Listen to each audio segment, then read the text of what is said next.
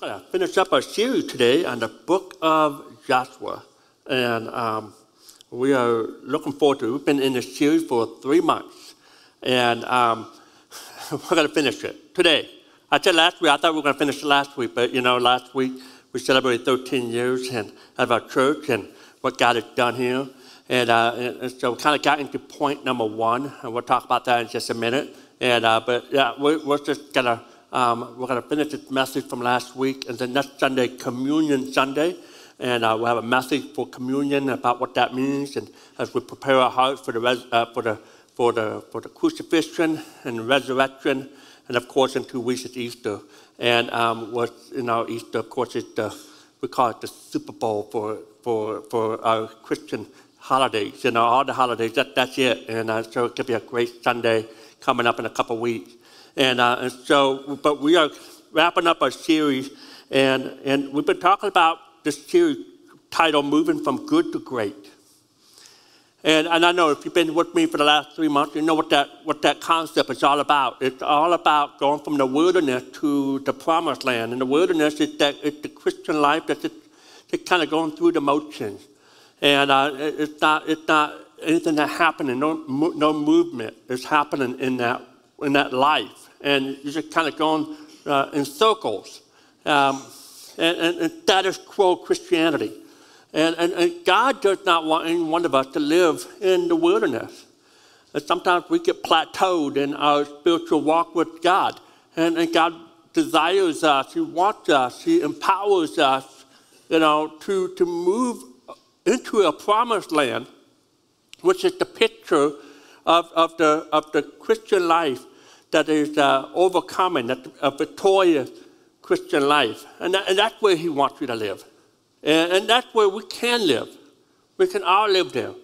And, and, and, so that's what we've been seeing in this whole book of Joshua, that theme of, of living in the Christian life, the, the victorious Christian life they have for each and every one of you. And, and so Joshua is now 110 years old. And uh, in chapter 23 and chapter 24, it's kind of like his farewell speech. He has been in the, in the promised land, uh, in, in, in, the land of Canaan. He's been in there for 25 years. It's been 25 years since they've crossed the Jordan River. It's been 25 years since they've, they've seen the walls of Jericho come tumbling down. And, and, and, so here he is, 110 years old. He brings the leaders of Israelites together and he says, Hey, listen, I need to pass along some, some final words. My time is coming to an end. And, and, and we can see the theme in these last two chapters where he kind of gives them some warnings. I call them landmines. You know, landmines are something that you don't see coming. You know, they're not, they're not a sign that says there's a landmine right here. You know, that's the whole point of a landmine. If for you just to be to walk on it by, by accident. And, and so landmines um, are in our Christian life. If we're not careful, we can step on a landmine. Now, Joshua gives us some warnings. He gives us some heads up. He says, hey, be careful as you are living the promised land. Be careful not to get to a place where you think you've arrived. Because this is what happens a lot of times in our Christian life. We, we feel like we, we've gotten to that place, we're at a spiritual high, you know, we're on the mountaintop and we think, man, I, I, there's nothing that can stop me. You know, I, I have made it. And, and, and, and that's the place where it can get very dangerous for us because even in our Christian experience, there are going to be days, even in the promised land of our Christian life, there are going to be days, there are going to be times where we let our guards down and, and we fall. And, and, and Joshua here is going to encourage us in some different ways. It's not over. You can get back up. You can get back up. You can get back up. And, and so there's four landmines. The first one we talked about last Sunday, and that's the landmine of unrealistic expectations.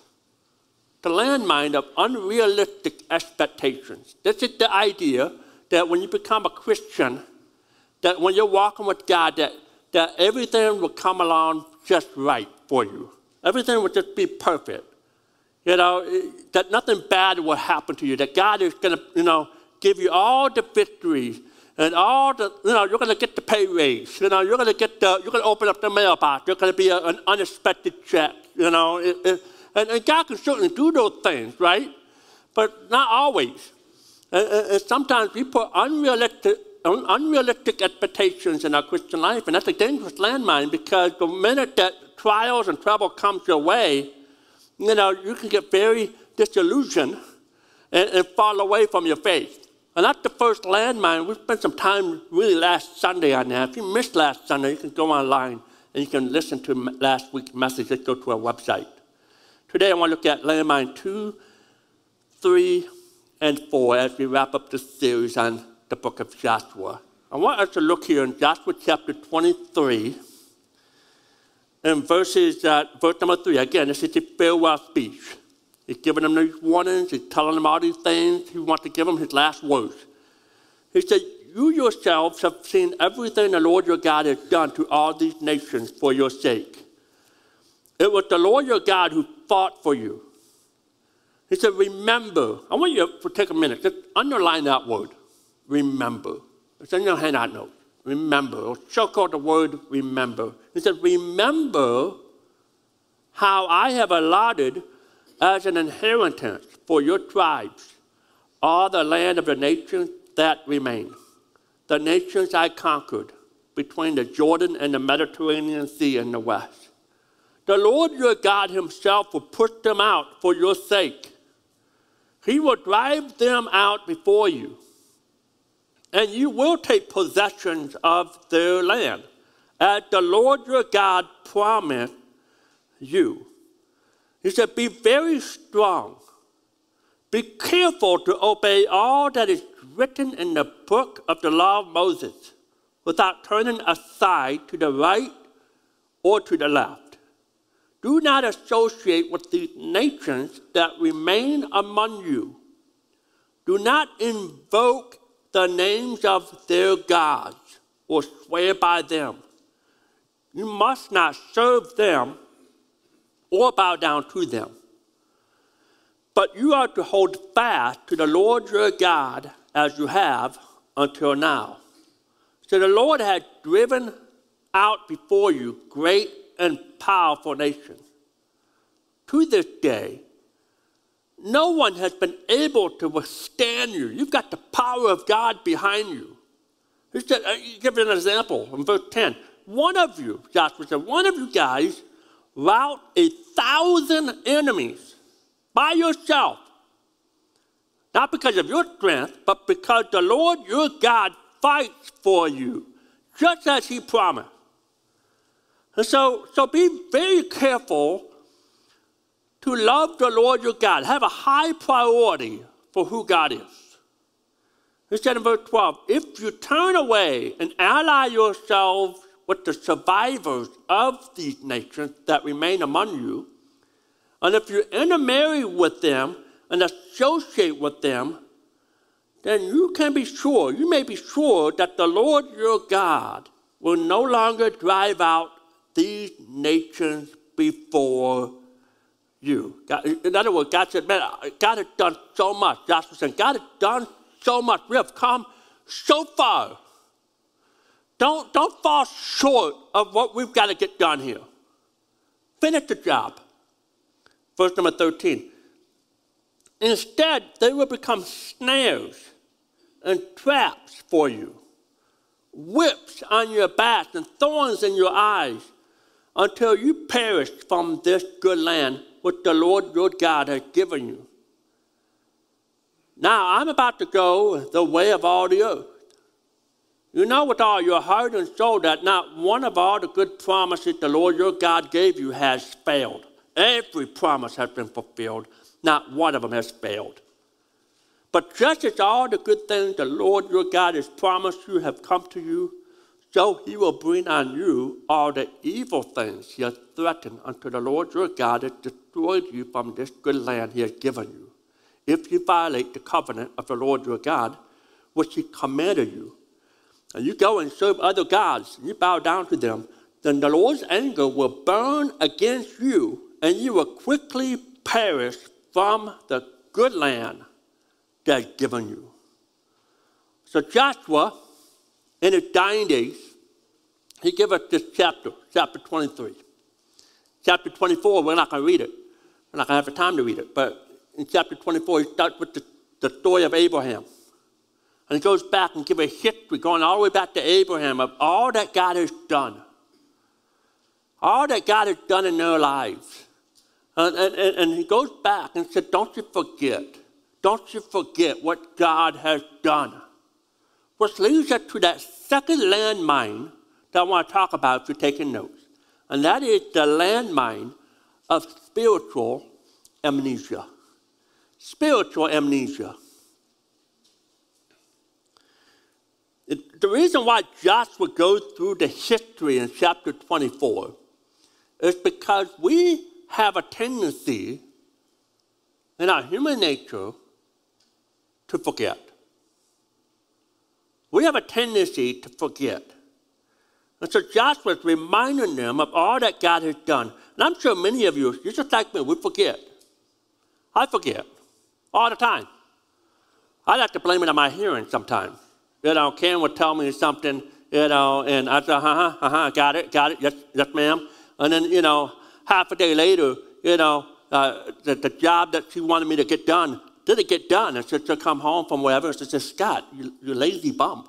you know, well, how come nothing got done? I, and, and I, I, usually like to pull out the death code because, you know, uh, I said, what are you talking about? You know, um, he said, you know, I told you to get all those things. I don't remember. I don't remember you telling me. You know, I did. All right, I'm selective hearing, selective deaf sometimes, okay? And so, but, but, but sometimes we forget, don't we? We, we all. We all have a tendency to forget.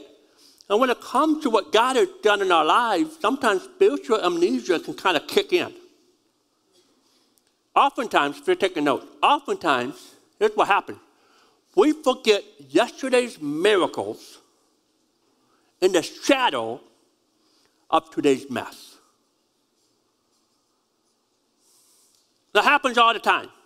When I'm looking at the mess in my front windshield, I forget the miracles in my rearview mirror. Has that happened to you? Have you been there? Notice, you know, Joshua, what he says, and, and, and this is one of the key things to avoid the landmine of spiritual amnesia. And he tells us in chapter 23, verse 4, just the first word, remember. Remember. In fact, we see this throughout Scripture. Throughout Scripture, we're constantly being reminded. Don't you forget. Remember. That's what Joshua's doing in chapter 24. Remember. You see, for us, there, there's a reason why we have uh, monuments. There's a reason why you have mementos. There's a reason why, why, why you have museums. So, so that we can remember what happened. And we have got to find ways to remember what God has done. And one of the best ways to do this, one of the best ways to constantly remind yourself of what God has done it's in a, it's in a way of prayer. Now, prayer is so important for us. And when people ask me, Scott, you know, how, how, what, what are some practical ways to pray? One of the first things I do is that, uh, you know, you start with adoration. It starts with a, a, a recognition of who God is. In fact, Jesus taught the disciples this in, in, in Matthew chapter uh, 6.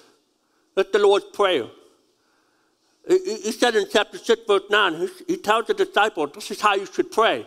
And then he said, right here, now right in the beginning of the Lord's Prayer, he said, Our Father in heaven, hallowed be your name.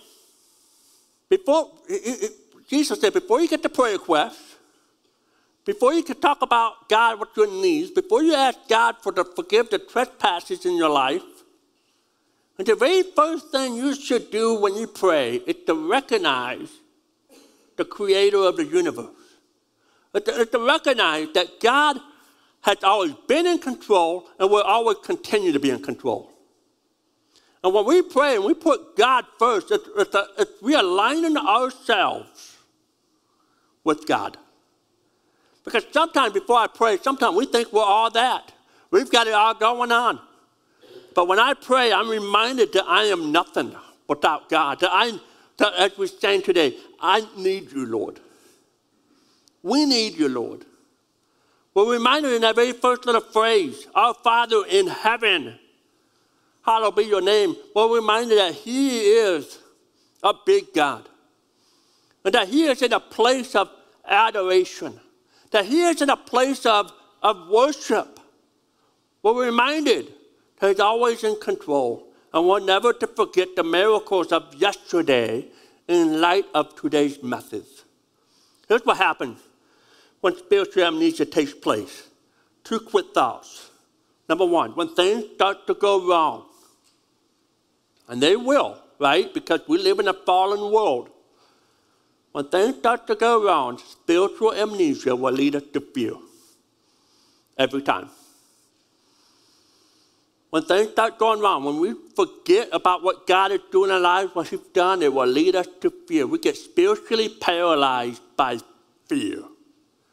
Because we're convinced that the God who parted the Red Sea yesterday can't part the little Jordan River today. That's what spiritual amnesia does. Things are falling apart. And say, oh, woe is me. And what we do, we try, we try to fix the problem. The more we try to fix it, the more the worse it gets. And, and we start getting to fear. We start to get worried about. We start getting worried about our job. We start getting worried about this and that. I, I'm gonna be honest with you. You know, with the recession coming up, and you know all the talk of the economic downturn. You know, man, that's a little fearful for me. And I have to remind myself over and over and over again that our God owns the cattle on a thousand hills. And He will provide all of our needs. Not all of our wants, but He will take care of us. Because if not, we could get paralyzed by fear, spiritual amnesia. Uh, on the flip side of the coin, when things are going well, when things are just going great, you're on, you know, you're just, you know, you're on, you're flying, uh, you know, going high, you know, things are going great the spiritual amnesia can lead us to arrogance. Y'all tracking with me? It can lead to arrogance. We begin to think, hey, you know, I, look what I did. Look what I've done. And we start to build ourselves up. We start blowing ourselves up. We forget that God has brought us so far. The God who provided the resources, the God that's given you the talent, we start to take the credit.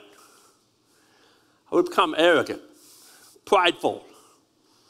Now, three times in the, in the, in the book of Deuteronomy, God, through, through Moses, uh, warned the people about this.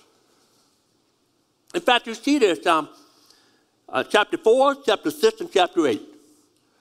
We're going to spend time today in chapter 4 and chapter 8, so look at chapter 6 sometime this week, you'll see it chapter 4, one verse in chapter 4, Moses said, Be careful, watch yourself closely.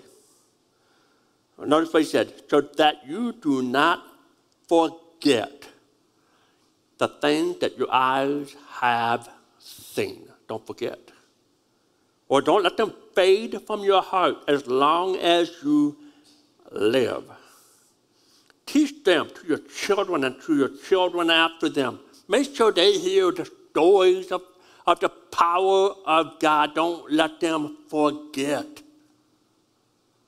And unfortunately, when we start to see in the, in the Old Testament, especially in the book of Judges, we, we, we see the pattern where the generation you know, dies and the next generation grows up and they did not know about the God of Abraham, Isaac, and Jacob. Oh, it's so important why we have LP kids. Why it's so important to bring your kids and your teenagers. We have youth group on Sunday nights. It's so important to get them to, to understand, you know, who God is. Who God is. Because if we don't, then the world will tell them otherwise. we have an obligation to do this as parents as grandparents, to raise our kids, to make sure that they don't forget. Teach them, but don't forget. We skip down to chapter 8.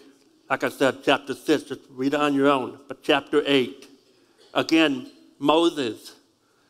He's getting them ready for the promised land. They're still in the wilderness, he's preparing them. So, you know, he's actually kind of giving them uh, the, the, the talk that Joshua gives at the tail end of their journey, right? He's kind of giving them a pre warning.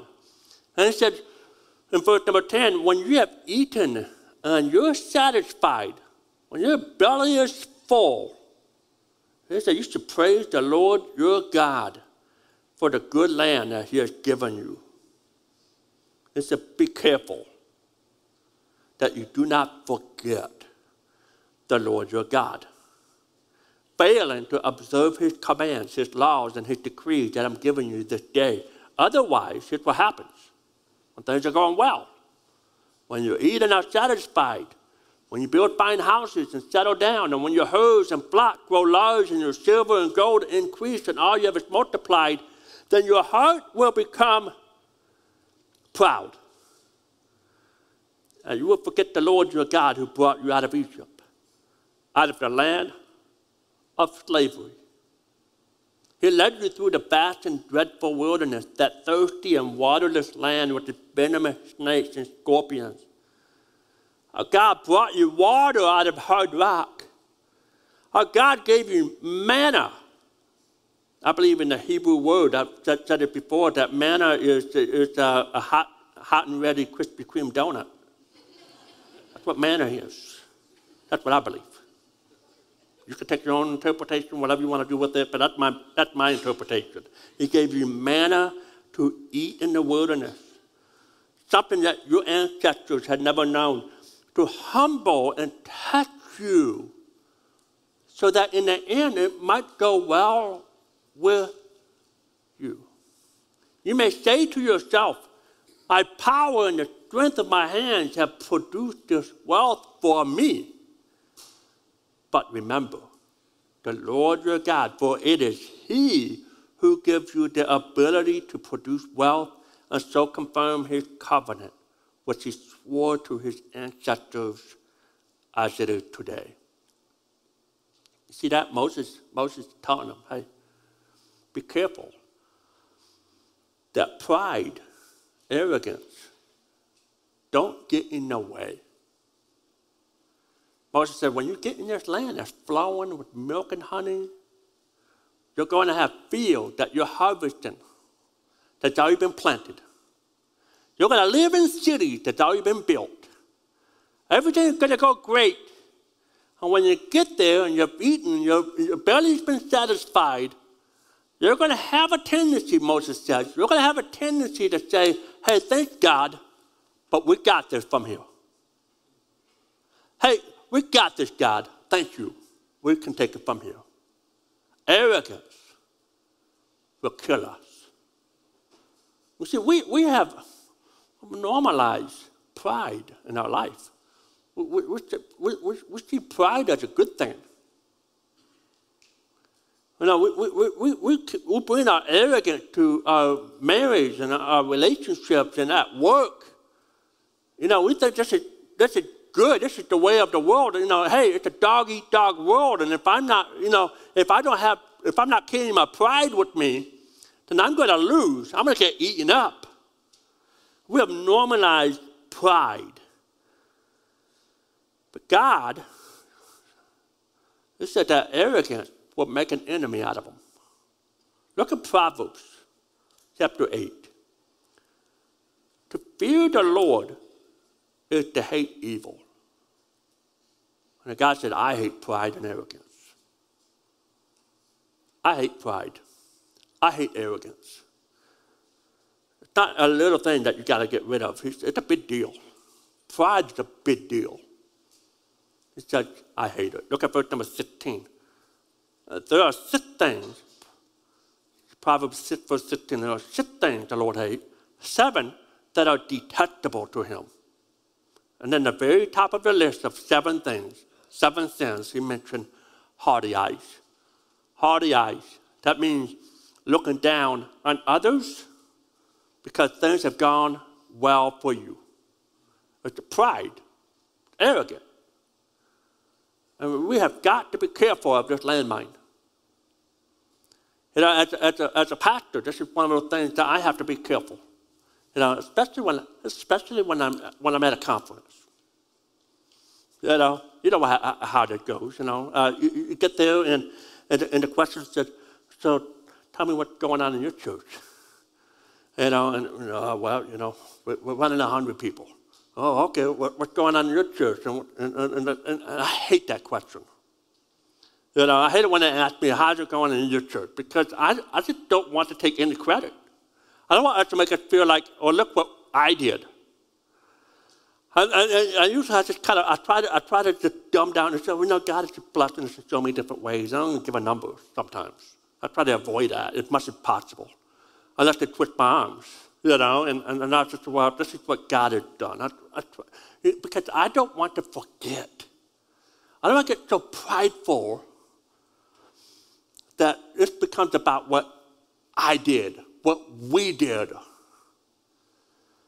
Because I don't get how God did this in the first place through me, through a deaf guy, honestly. God started this church 13 years ago. I didn't know that we make it this far.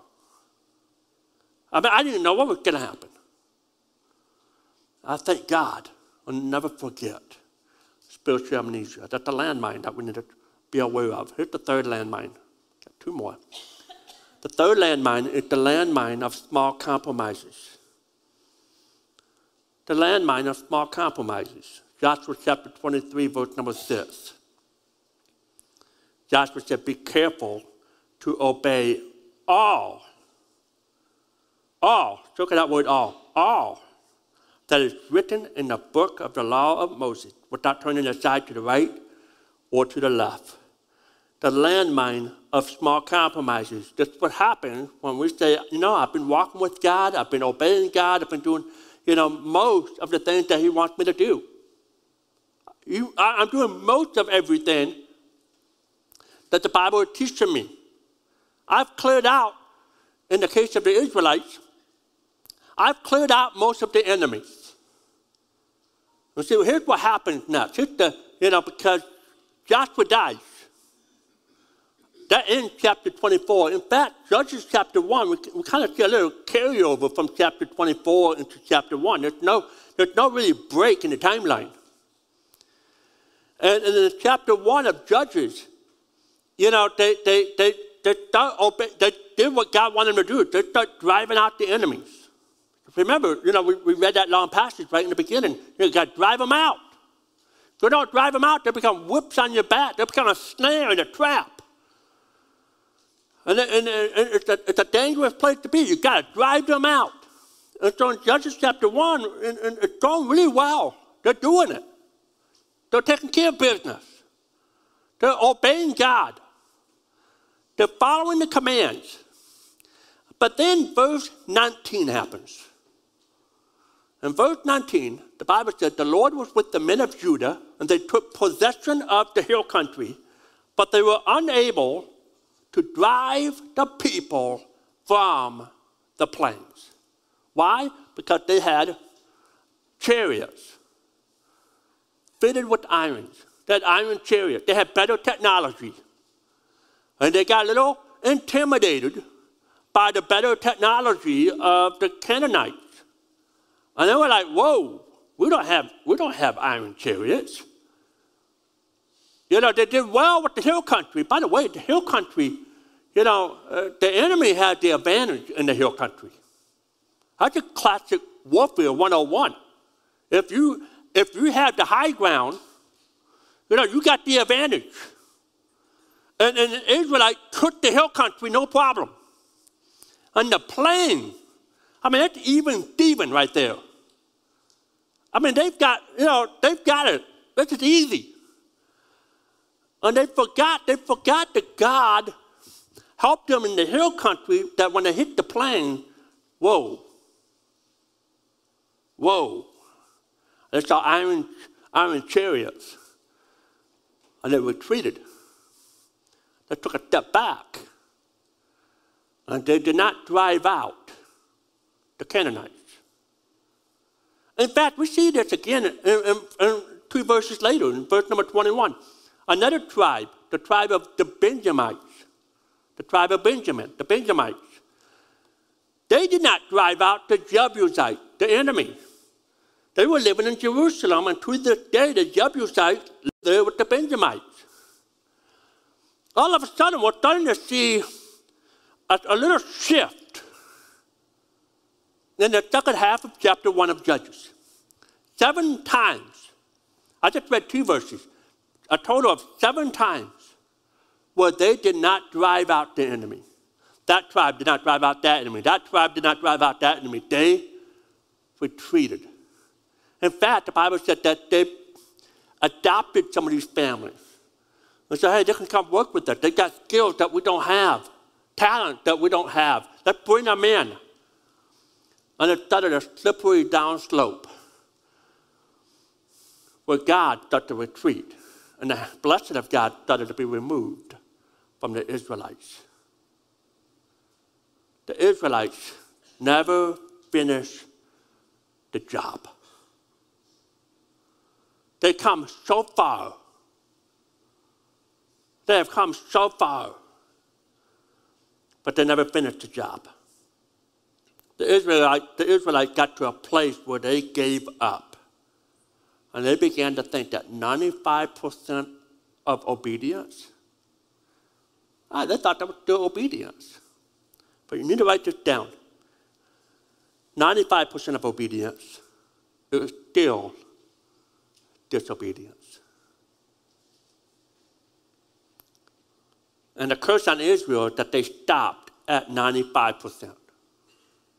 They didn't finish. They didn't finish. Now, Christian, uh, sometimes we're, we're, this is what we do. We, we, we, look at ourselves and we pat ourselves on the back and say, hey, you know, I'm running this race. I'm ahead of everybody else. You know, I'm, I'm doing good. And we start to compare We start to compare ourselves to other Christians. Say, You know, I, I, I may not be, uh, I know I'm not perfect, but I'm doing so much better than so and so. You know, I'm doing so much better than this person and that person. I, I, I'm, I'm good. Uh, I'm ahead, and we compare. I always say that it's unfair to compare. Y'all say that with me? It's unfair to compare. Say it with me. It's unfair to compare because we do it all the time we always compare ourselves to others. It's unfair for your Christian life, it's unfair for your spirituality to compare. Because the only one that we should be comparing ourselves to is to, to the Holy Word of God. That, that's who we, because when we measure up to God, then we all realize that, man, we've got work to do in our lives. We got some work to do in our, you know, we've got to take care of some business here. But when we start comparing our lives to others, when I start to do that, it's a dangerous place to be. And I can get to a place where I don't finish the race. I don't finish well. I fall short. I fall short. That's what the Israelites did. They fell short. They didn't finish the race. They thought, man, we're doing pretty good. We're 95% better than everybody else in this world. You know, we can just kind of take it easy. And they started compromising justifying. Dangerous place to be. Got to finish the race. Have you ever watched those clips on videos, you know, maybe you've seen it in the actual game, you know, where, where the jogger, who's running, he's running the race, and, and he starts to celebrate too soon, he starts raising his hand, and he stops short of the finish line. He was in first place, and all of a sudden he realized the runners are still running past him, and he's like, what's going on? And, and oh, I still had 10 more yards, you know. Um, and it's kind of a, you know, we've seen it with the football game. You know, the running back or the wide receiver, he's running, you know, and he's running hard, and, and nobody, nobody close to him by a country mile. You know, and, and he gets so excited that he gets to the touchdown zone, he spikes the ball, he starts to celebrate, he does all the dance and all the things that he likes to do, and, and meanwhile, someone picks up the ball and starts running the other direction, and he didn't realize it, but he spiked the ball too early you know, at the one yard line. You know, he didn't finish the job. You know, when we watch those videos, you know, and see these things, it makes us laugh. But when I see it in life, it makes me cry. Because we fall short. We fall short. Now listen, listen, listen. I know uh, none of us here can be perfect. That's what I'm after here. You know, uh, none of us can live a 100% perfect life. We all struggle, every one of us. And the issue is not when we, the issue with God is not when we struggle. That's not the issue. The issue with God is when we give up. The issue with God is not when we're in the grip of a, of, of a battle with sin in our lives. The issue is, is when we start to defend or justify or live in denial. And we set up camp. And we say, you know what, I give up. I'm just going to live here. I'm going to stop struggling. That, that's the issue. And some of us here, you know, we, we have fallen, we have so far and yet you, you quit. Don't quit. Don't give up. Don't fall for the trap of small compromises. Well, you know, you start justifying it. Finish the race and finish it well. Number four, here's the fourth landmine I'll be finished. It's the landmine of presumption. Presumption. That takes place when things, again, when things are going well in our lives. We begin to presume on God's promises and we blow off God's warnings.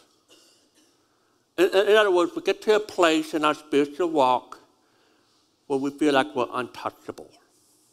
Have you been there? Again, this is pride. It's another form of pride, but we become untouchable. We feel like the blessing of God is going to come our way, but the warnings of God is not.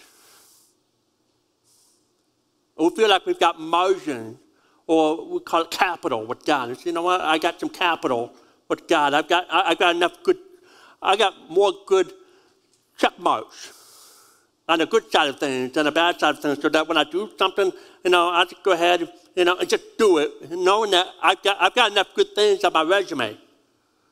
We stop blowing off God. We stop blowing off His threats. Uh, uh does it again in chapter 23, verse, verse 15. It says, just as all the good things the Lord your God has promised you have come to you, he said, Joshua said, He will bring on you all the evil things He has threatened until the Lord your God has destroyed you from this good land He has given you. Joshua warned the people here. He said, Listen, our Lord, your Lord your God, our God will keep all of His promises, but we also keep all of His threats and warnings. He keeps his word. So God isn't like a parent, like some parents, you know. Uh, and I think we've all been there. You know, you have, you know, little Johnny or little Becky, and you say, hey, you come here right now. I'm going to give you a count of three. You got three seconds to get here. You start counting. One, two, two, two, two and a half. Come on, y'all been there? Come on, nod your head up, up. You know, uh, what's going on the whole time? Little Johnny and little Becky's like, they got their arms crossed, and they're not moving. You're like, two and three quarters? Hey, I'm, y'all, don't, don't make me get to three. Bad things happen if I get to three. Two and three quarters? Two and a half? we'll start going backwards. Empty threats, and they know it. They're calling your bluff. Listen to me. God is God. And what He promises, He does. Good or bad. And that leads us to this little phrase if you're taking notes. Only a fool count on God's promises. That's why ignoring his, why ignoring his warnings That's a fool.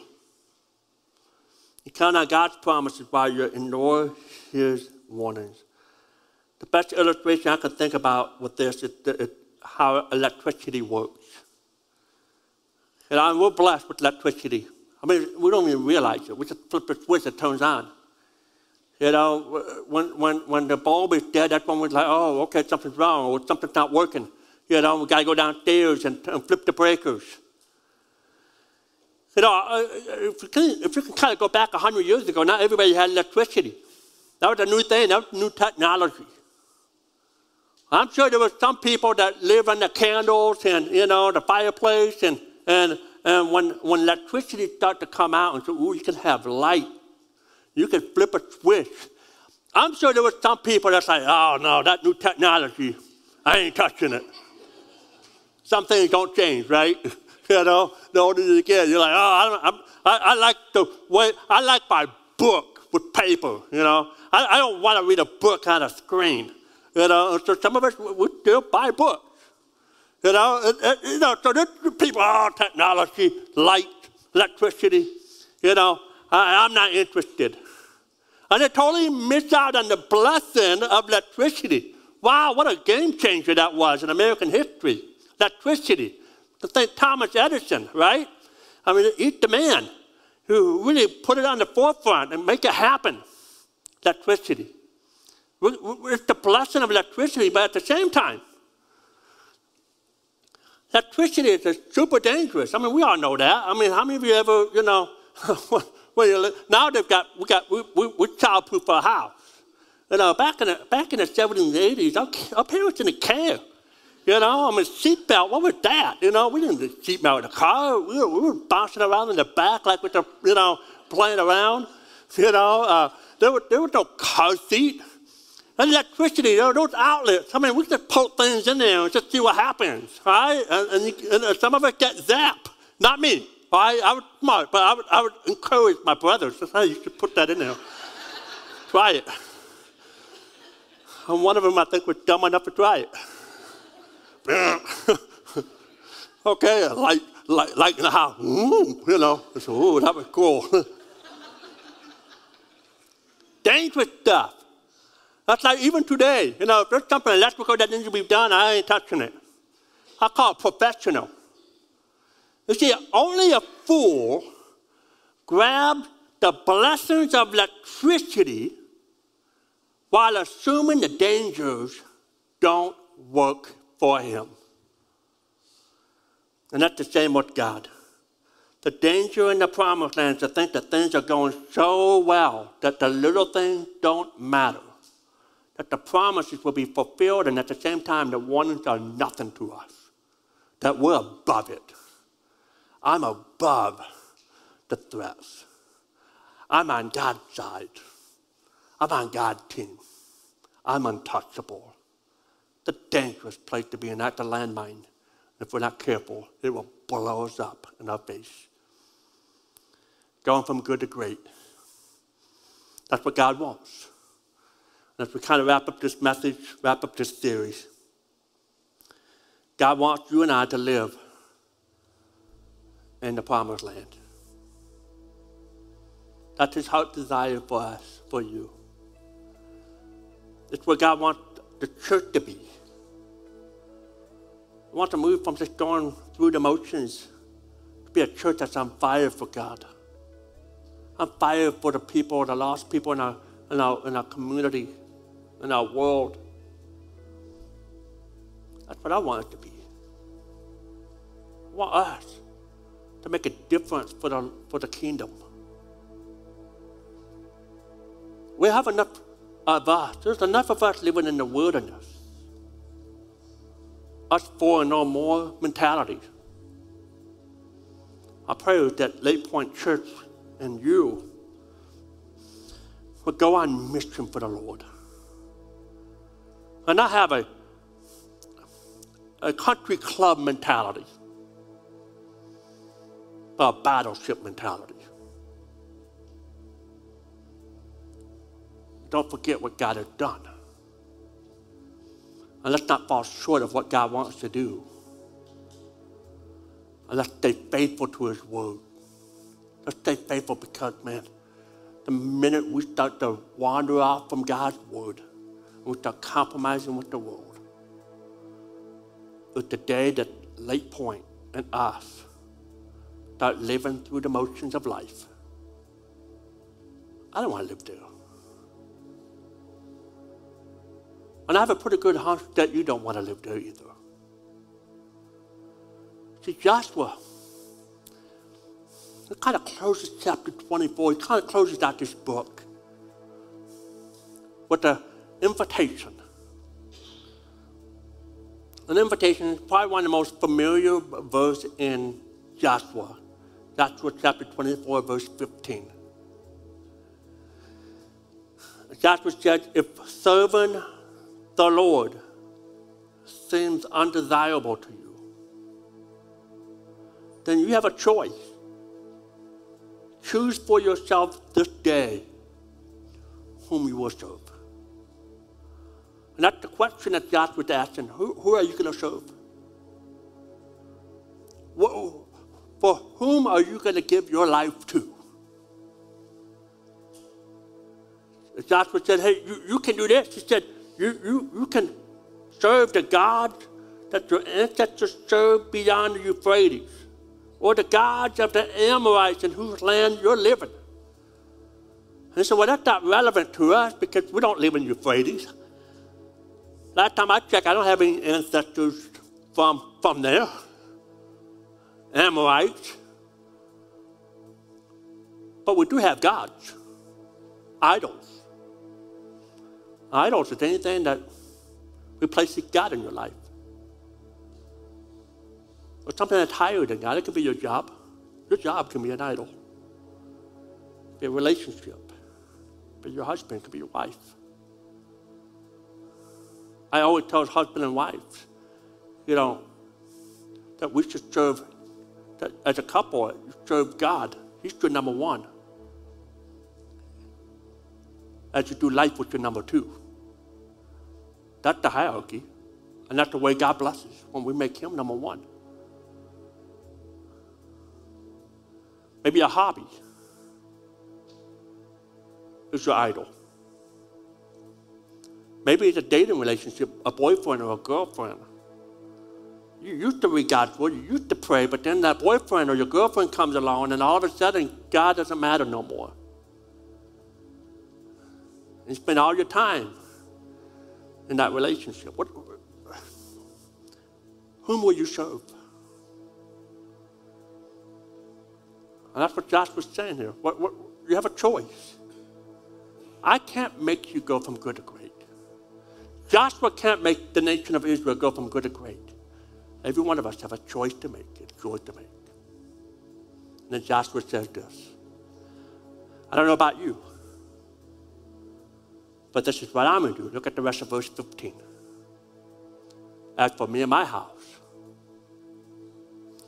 we're going to serve the Lord. We're going to do this. As Joshua led until the day he died, he led with that commitment to serve God. Going from good to great. Hey, listen, there are going to be days in the promised land where the days aren't, when your days are not so great, because we're going to stumble, we're going to fall, because we live in a fallen world. Get back up, don't give up. Get back up. Don't camp out in that sin. Don't camp out in that failure. Get back up. Get back up. You're going to hit a landmine. you hit a landmine, uh, something's going to blow up in your face. You get back up. Keep moving. Keep going. Don't quit. Don't give up. As for me and my house, we're going to serve the Lord. Our God, we ask you to help us today. Help us, oh Holy Spirit, to show us the landmines in our walk with you. I know Satan, God, will do whatever he takes, whatever he can to get us sidetracked, to get us off purpose. God, help us to keep our eyes on you. Yes, we're going to have good days, and yes, we're going to have some struggles. God, help us to keep moving ahead, keep moving forward. the victorious Christian life.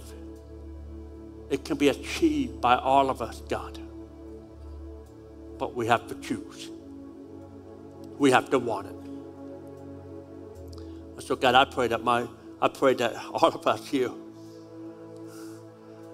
will get there. We'll do it. So God, we ask you help us as we close out Joshua to never forget what you've done. In Jesus' name, amen.